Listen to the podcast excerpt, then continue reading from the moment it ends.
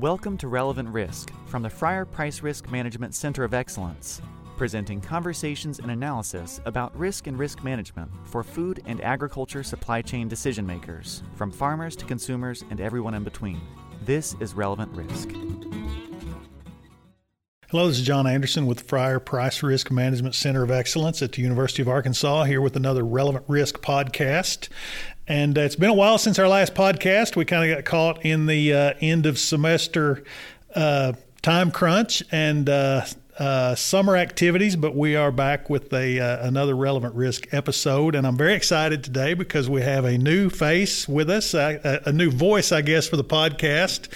Trey Malone joined faculty of the Agricultural Economics and Agribusiness Department uh, in May. Is that right, Trey? That's right. So Trey comes to us uh, from Michigan State University, where he has been on faculty, uh, had been on faculty uh, for a while, uh, prior to that uh, in graduate school at Oklahoma State. But Trey, I want to give you a chance to, to give us a little bit of your background. Just tell us briefly about yourself and introduce yourself to our listeners. Yeah, thanks. Uh, I'm really excited to be here. I, I, have been saying that I left Michigan at the best time in Michigan to come to Arkansas at the hottest time in Arkansas. So I'm I, I think I just like sweat while I sleep here. Uh, I'm still getting used to it. but I'm not far from that far away. Um, I grew up kind of in the armpit of the Panhandle and, and the Kansas border. Um, high school in Kansas. I did, I went to, did my undergraduate in Kansas City at a small Jesuit Catholic school, uh, and then I, I, did my master's and PhD at Oklahoma State. Uh, most of that master's and PhD was focused in on specialty crops, uh, more of the post farm gate side of marketing. Uh, my dissertation was actually on the economics of craft beer. So I, have published a bunch of papers on on beer. Uh, I was the chair of the beer section for quite a while. Uh, if I wasn't sitting here right now, I'd be at the Beeronomics conference in Dublin, Ireland. Uh, so, so beer is my forte, uh, but but it's my forte in the way that it can educate us and inform us on how agriculture in the United States has transformed itself in the last 50 years. Right. So, and I want to come to that because that's an important part of what we want to talk about. But uh, a little more on your background. You worked at Oklahoma State with Jason Lusk. That's right. And Jason is, uh, it seems, uh, somewhat oxymoronic to talk about a well-known ag economist, but Jason is a very well-known ag economist for his work on consumer economics, among other things. Tell us a little bit, a little bit about your work with Dr. Lusk. Yeah, sure. So Jason and I are still really good friends, and and uh, you know he's he's one of my longest lasting co-authors, I guess. Uh, I started, I did my PhD with him after doing a master's on kind of economic impacts of local foods. Uh, and in my PhD, we, we focused a lot on uh, developing better methodologies to collect data on consumers. Uh, from there, we've, we've published all kinds of things. The last paper that we published was on resiliency in the U.S. food system, uh, especially how the egg market responded to COVID 19 disruptions, uh, wh- whether it be changes in regulatory structures uh, and also just the way that people choose the eggs that they eat. Uh, that that also changed pretty dramatically. So so Jason and I have, have, really spent a lot of time on the consumer end of, of the value chain, uh, but but I think that we're we're looking forward to, to moving even deeper into the space that actually has some more relevance to, to the Arkansas side of, of agricultural right. producers. So I bring up Dr. Lusk's uh, work strategically here because I, I want to get into that with you a little bit. And is to me, and I full disclosure here, I was on faculty with Jason at Mississippi State back early in both of our careers, and uh, one of the best colleagues I ever had, and just a brilliant guy. And Jason, I think over the last 20 years has been probably the top ag economist in developing this idea of the food system. A lot of us are, are, have been, and I would say I, in my career, have been fairly compartmentalized into the commodity sector of the market because that's that's where my work is. Those are the problems that uh, that I have been engaged with. But Jason did a lot to really bring out this idea of let's evaluate what's going on along the entire value chain, and you use that word. Uh, that that term earlier, and I think that's a good uh, that's a good way to think about what we do in agriculture. And your work with beer is a good demonstration of that, right? Beer is a good example of an ag related product that has a very sophisticated and and well developed uh, chain for creating value that ultimately resides with the final consumer.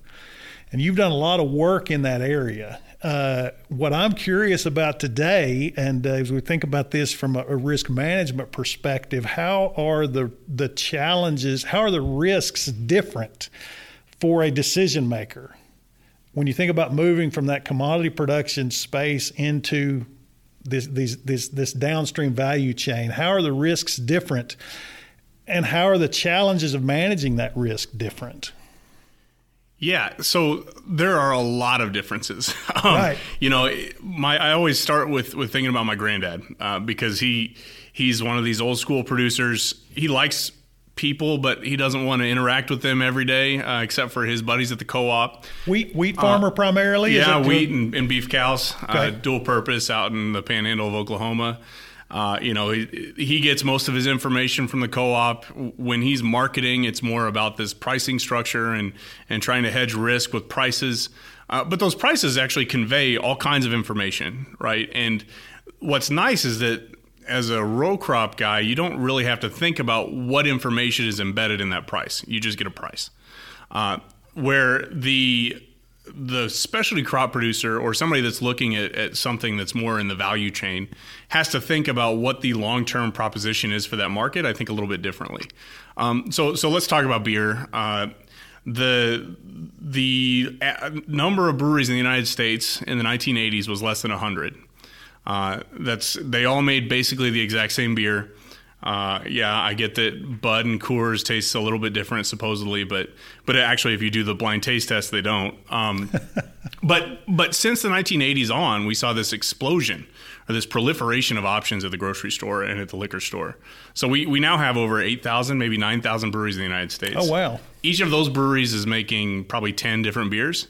So you go from having 80 breweries that were making more or less one beer to 8,000 breweries that are making 10 beers. So that's a, that's an immense amount of product differentiation that's going on with final large. consumers, and particularly if you put that in the context that I started with of commodity markets. That's where, right. You know, when you talk about wheat, you do have some different varieties of wheat. You know, you got your spring wheats and your winter wheats and your durums, and you've got different grades within those. But what are you talking? Maybe eight or ten distinctions if you're pretty generous, and they're fairly fine distinctions. But you're talking about thousands of points of differentiation That's in right. product market. And and it gets even more complicated when you think about the difference between annual and perennial crops. So uh, we worked a lot with hops up in Michigan, where you have to not only decide you're going to play in this this uh, value added differentiated product space, but you have to predict years in advance what those consumers are actually going to want. Uh, so 10, 15 years ago, the the workhorse hop of craft beer was or is Cascade to this day. So 10 years ago, if you could grow Cascade, you're probably going to be in a good spot. Well, that's not really how it works now if you're a small producer. Uh, you have to develop a new cultivar. You have to think about this this more differentiated space. And if you miss, well, that's three years before you actually find out that you missed, and you just sunk an investment that was probably a 10, 15 year investment uh, that that is a miss. Uh, and wow, you know the so right now I don't know. I haven't checked the the markets lately on Cascade, but the last I checked, you could buy Cascade for less than a dollar a pound. Where had you grown something else, had you picked Chinook, maybe you could probably. Uh, I don't know, get five or six dollars a pound easy, uh, and, and, so it's a completely different ball game when you have to make those predictions years and years in advance in a consumer pull marketplace as opposed to a producer pull push. So that's an interesting concept to me. You're talking about the hops market, which I think you know it's, it's in, in with my background as a commodity market analyst, I would approach the hops market as a commodity market. You've got a raw agricultural product there that's a long way from being a final end product or consumer product, uh, but it's significantly affected by this differentiation that's going on in that end product market. So, in the supply chain literature, they, they talk about something called bullwhip effects. Uh, so, what that means is, is some minor change at the consumer level can lead to these increasingly large ripple effects down the supply chain. Uh, so, so if we're talking about hops, if all of a sudden people decide that they want craft beer, well, the hop market will get some type of an information signal, but they probably are going to overshoot the demand for that Cascade hop. Uh, and and the length of feedback uh, within that hot market takes so long to, to regenerate some type of information for the producer that they they could be shot in the water uh, without even realizing it. So you're describing a situation where what look like at the consumer level very minor changes in, in, in behavior, for instance, can result in massive uh, risk return differences at the producer level in an environment where there really aren't many tools for dealing with that risk. Is that a fair That's right. situ- assessment? And and when we're talking about tools, I mean, if you look at the way that, that farm bill policies and everybody else deal with specialty crops, I mean, they're special. So so Right. there are a lot more nuances to how uh, you know these things can be can be uh, insured uh, or not. Right. Uh, how how weather affects your harvest, uh, how your storage costs change. All of these things are, are fundamentally different in each specialty crop marketplace. Yeah. Uh, and I think beer is a good example, but but COVID is even better of an example of, of exactly how that stuff works its way through a supply chain uh, that is is very unique uh, from from what I grew up with in the kind of beef, corn, wheat, soybeans, Right. The- cotton. the sort of macro commodity That's world. right. Yeah. And again, that's where I've spent most of my career and I'm most comfortable, but I recognize the differences. And if we could abstract a little bit in, in terms of what you're talking about from, from hops, if you think about the specialty crop world, uh, and I don't like that term, but it's the term we've got uh, that I think communicates pretty well the kind of crops we're talking about, generally smaller acreage, a lot of direct to consumer influence in, in those markets. Uh, risk also means opportunity. So, are there ways to turn this? If you're a specialty crop producer, let's say you're a, a, a smaller scale uh, fresh produce market producer in Arkansas, how do you capitalize on on that risk environment to uh, to to turn that into an opportunity? Are there are there principles that you could that you could lay out there? Well, absolutely. Uh, I, I think the the first principle, though, and this is true for any agricultural producer, is to make sure that you completely and holistically understand your cost of production. Uh, because pricing is going to be a challenge. Uh, Understanding exactly how much you can you can actually uh, earn on any type of produce that you sell is going to be more difficult, I think, because you don't have uh, some market that you can look at aggregated prices from. Right. Your odds are, if you're a small scale producer, uh, let's say you're growing apples, how are you going to price your product? Well, maybe you have to just go to Walmart and see what Walmart's charging, and then based off of that, you you make some choice. Uh, it's At it's least just as, not as at, thick. at least as a benchmark. as a benchmark, maybe, but you need to understand where your cost of production is to decide whether or not that Walmart number is actually going to, you know, bankrupt you in the long term. So, Right. so you need to understand that before anything else. That's great. Farm management 101. That's right. Know what you've got to have to live. The the second thing that you really have to think harder about is how you're actually going to connect to your customer. Uh, you know, you can't just drop these things off. One, one of the issues that, that you'll see in, in some of the smaller scale production, especially from somebody that, that maybe wants to pivot from, uh, you know, commodity commercial ag into some of this more localized stuff, is they think they can just harvest, put it in a trash bag, and drop it off somewhere. Uh, in the case of hops, maybe you just drop it off at the brewery, and somehow the brewer is going to buy it. Um, And that's a very That's not how this works. That's that's that's very much an attitude that is carried over from the the large commodity world Right. where there is always a ready market for those things. You can always haul cattle to the local auction. You can always take grain to the elevator. Pretty pretty much always. That's not necessarily the case in when you when you're in the the smaller crop world. Exactly, uh, and and there's more of a relationship uh, component to this that that is very much risk management. If you have a relationship with the person you're selling to, you can swing and miss every once in a while in terms of consistency, and they still have that relationship, and they're going to be willing to come back to you. Uh, that relationship is is very different in the commodity commercial ag world.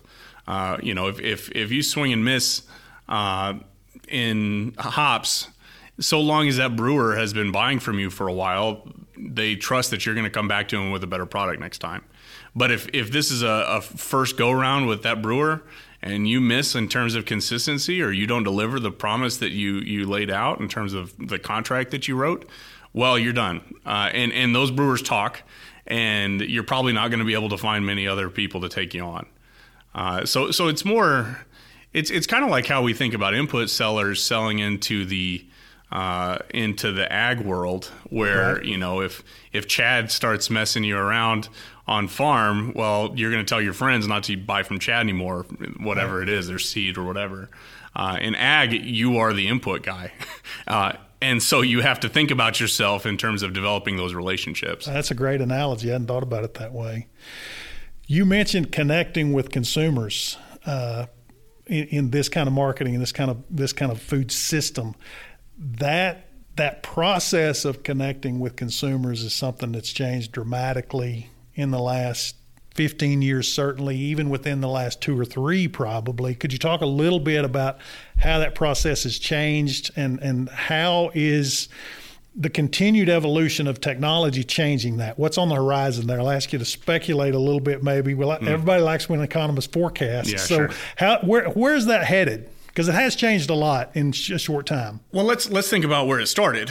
Uh, when I was a kid, uh, every year I got a, a red delicious apple in my stocking uh, because I got orange in mine. Oh, okay, yeah. well, because you know where I grew up, it was kind of a big deal for Fresh my fruit in the parents middle of to winter. get fresh fruit in the middle of winter. Uh, I've, I, I got, I've got, it- I've got to interrupt you on this because Yeah. I have every Christmas tried to explain to my kids why fresh fruit is a traditional Christmas gift in a lot of places. Because you know we got orange in the stocking. An orange, how lame is that? Think about for most of human history Right. how remarkable seeing an orange in the middle of winter would be. Yeah. And then we have an hour long lesson on ag markets and marketing, which is why my kids love ag economists. That's anyway, why they love ahead. Christmas too. I'm exactly. Sure. That's what we all love about Christmas. Uh, but but I mean, it's absolutely true. You know, we take this for granted now. Uh, you know, I uh, one thing that I like to do in my intro classes is I'll bring a red delicious apple and I'll, I'll ask who likes apples and I'll just give them the apple and say, all right, you know, you can eat it if you want, and they'll take a bite and then I'll start asking questions like, where was that apple grown? Do you have any idea who picked it? No. Do you have any idea where it came from? Who shipped it? No, you just know that I gave you an apple and you trust this apple that you randomly received from some professor to eat it as we sit here. How crazy is that? You know, that, Yeah. that, that is just a, a remarkable food system. Uh, and I, I don't know that, that we appreciate it enough, uh, but I also don't know that we realize how much it's changed. Uh, you know, in the 1980s, we'll go back there, the average grocery store had about 7,500 unique options. The average grocery store before COVID 19 had about 45,000 unique SKUs. Uh, so, so we've seen this this explosion in options, and I think Apple show, tells a good story. Red Delicious now is not really what you like to eat. you know, like people are going to be looking for Honey Crisp, they're going to be looking for uh, the new Cosmic Crisp apple. Uh, it's it's a different thing now, where you have a producer, a consumer pull versus a producer push model. And so what that means is you need to understand what those consumers are really pulling. Regardless of how you feel about organic, if that's what the premium tells you that you can make more money on, well, maybe that's something that's worth considering. So consumer pull versus producer push is that the demand at the consumer level is dictating what people are going to grow and and I would expand on that say maybe how they're going to grow it versus a model where producers grow what they what they can or what they want to and that dictates dictates so to speak what consumers have available to buy. Yeah, and you're saying we've switched from one model to another. Now consumers are really in charge of what's in that present in the marketplace and by extension in our production systems. And I, I think back in apples, uh, Honeycrisp is a good example. Everybody Right. likes the Honeycrisp. It's not a super easy thing to grow. Right. Uh, and but that doesn't really matter. what matters is, but it's a very that you high can high premium product, That's or at least it certainly was when it was a new variety. That's right, and it's still. I mean, if you go to the grocery store, that's going to be probably the most expensive apple on the shelf. Uh, and there are obviously demand explanations for that, but there are also supply explanations for why it's so high. Uh, but but this is exactly what I'm talking about. Uh, and and that world is even more complicated, I think, for a specialty crop perennial grower who has to make these predictions. Uh, well, chestnuts. I worked with chestnuts for a while. You know, most Americans have never even eaten a chestnut. I don't know if you have. I don't think I have. I hadn't. I don't even know if I'd seen one before I started working with the growers. Uh, but you have to predict 20, 30 years out in terms of why you think that chestnut orchard Right. is going to have some type of commercial value. Uh, Not- not- and that's hard. Not all that dissimilar from somebody making a decision of what pecan variety tree to plant. Exactly. That's right. Uh, chestnut's a little bit more difficult because you even have less data. Uh, you have the chestnut sure. blight that wiped out all chestnut production in the United States for about 100 years. Uh, so this is like a brand new thing to, to the world of, of foodies. Uh, but and we don't really know what that looks like 30 years from now. At least we understand that pecans are are in demand at some level, Right. and there's some data to tell you Good what point. type of market you need to, to consider. Good point. I interrupted you. Well, I, I think pecans are a great example, though. I, I think Yep. you know we, we live in, in in the specialty crop world where you have to be even more cognizant of what the forecasts are telling you about the future of that demand. Yeah. Uh, and and you have to be more mindful of how you're going to get that product to market because you can't just drop it off. And you're aiming at a you're aiming at a lot smaller target Yeah. from a lot further distance. That's right. W- Back to connecting with consumers. Could you say a little bit about uh, again technology is mediating so much of this relationship now between consumers and uh, and, and and producers. Big opportunities in that for for producers. Probably also some pitfalls and some difficulties. Could you talk a little bit about how this uh, the use of technology, the communications technology, social media, uh, its applications into food systems. How is that changing marketing, and, and, and what are the implications for risk there? Well, there's there's a lot of risk. The the, the risk management is a challenge. Uh, you know, so I I used to give a a talk to Christmas tree growers, uh, and one of the first things I do in that talk is I'd have them get out their phone and Google their Christmas tree farm. And a lot of times it, it, it wasn't uncommon. This would be one of the first times they've ever Googled that farm, uh, you know, because you got a lot of old school folks out there that, that just don't like social media or the internet Right. or anything else. But they get on, on Google and they'd find out that there's a five star ranking system to their farm. And uh, if somebody had a bad experience, that's going to live in perpetuity on the internet. Right. Uh, and and so it it's very risky uh, when we think about what the social media world looks like. But what that also means is that you have to play in that world.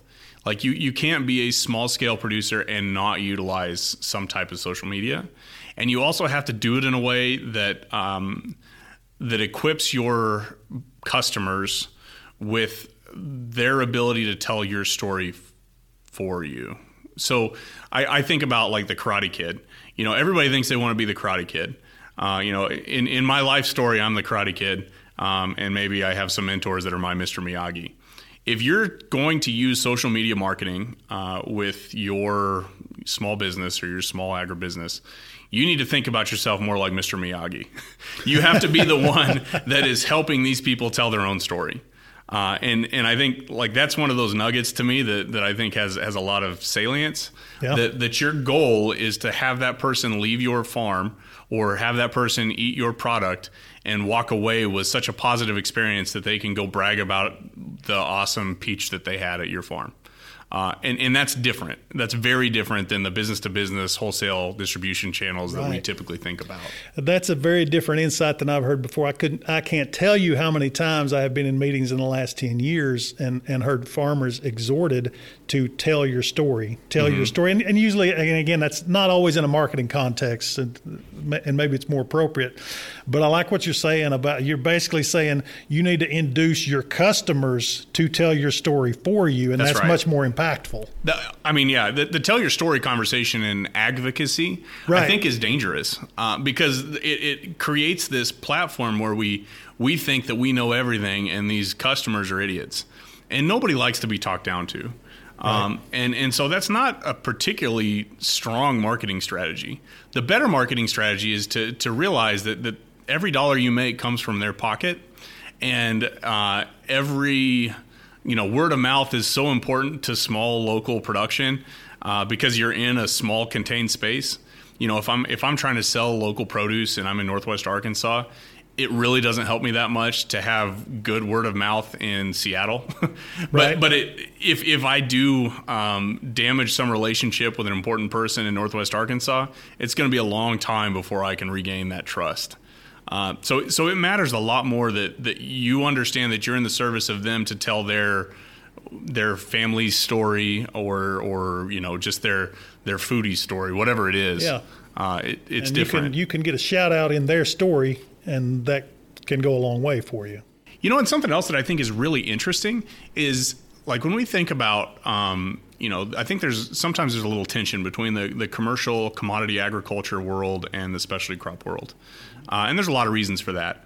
Uh, but one thing to keep maybe in mind in this advocacy space is that, you know, if, if somebody goes to a choose and cut Christmas tree operation, odds are that's the only farm that person's ever going to walk on in their entire life. You know, the rest of us, we've been on farms a long time. Um, but but this is the one opportunity the entire agriculture sector has to reach that person as they go cut down that choose and cut tree, uh, yeah. or you know go to a U pick orchard. Uh, I get that there's a lot of cost associated with bringing those folks on. You go to risk. We could talk about insurance for days right. on those. Uh, but but that is your opportunity as an industry to really reach across the aisle and and provide some experiential learning to the people who come. Uh, and that's that's really powerful, and I think that it's underappreciated uh, in, in, kind of all of commercial agriculture. Yeah, that's an excellent point.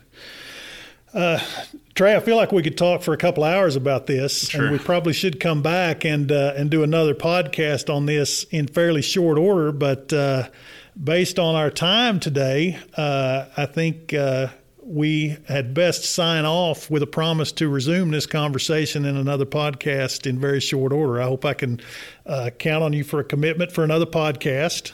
hundred percent. So long as there's air conditioning in the building, because I'm not doing this yeah, outside. that's uh, that's it. We will definitely have air conditioning in the building, or we will convene to another jurisdiction. But right, uh, good.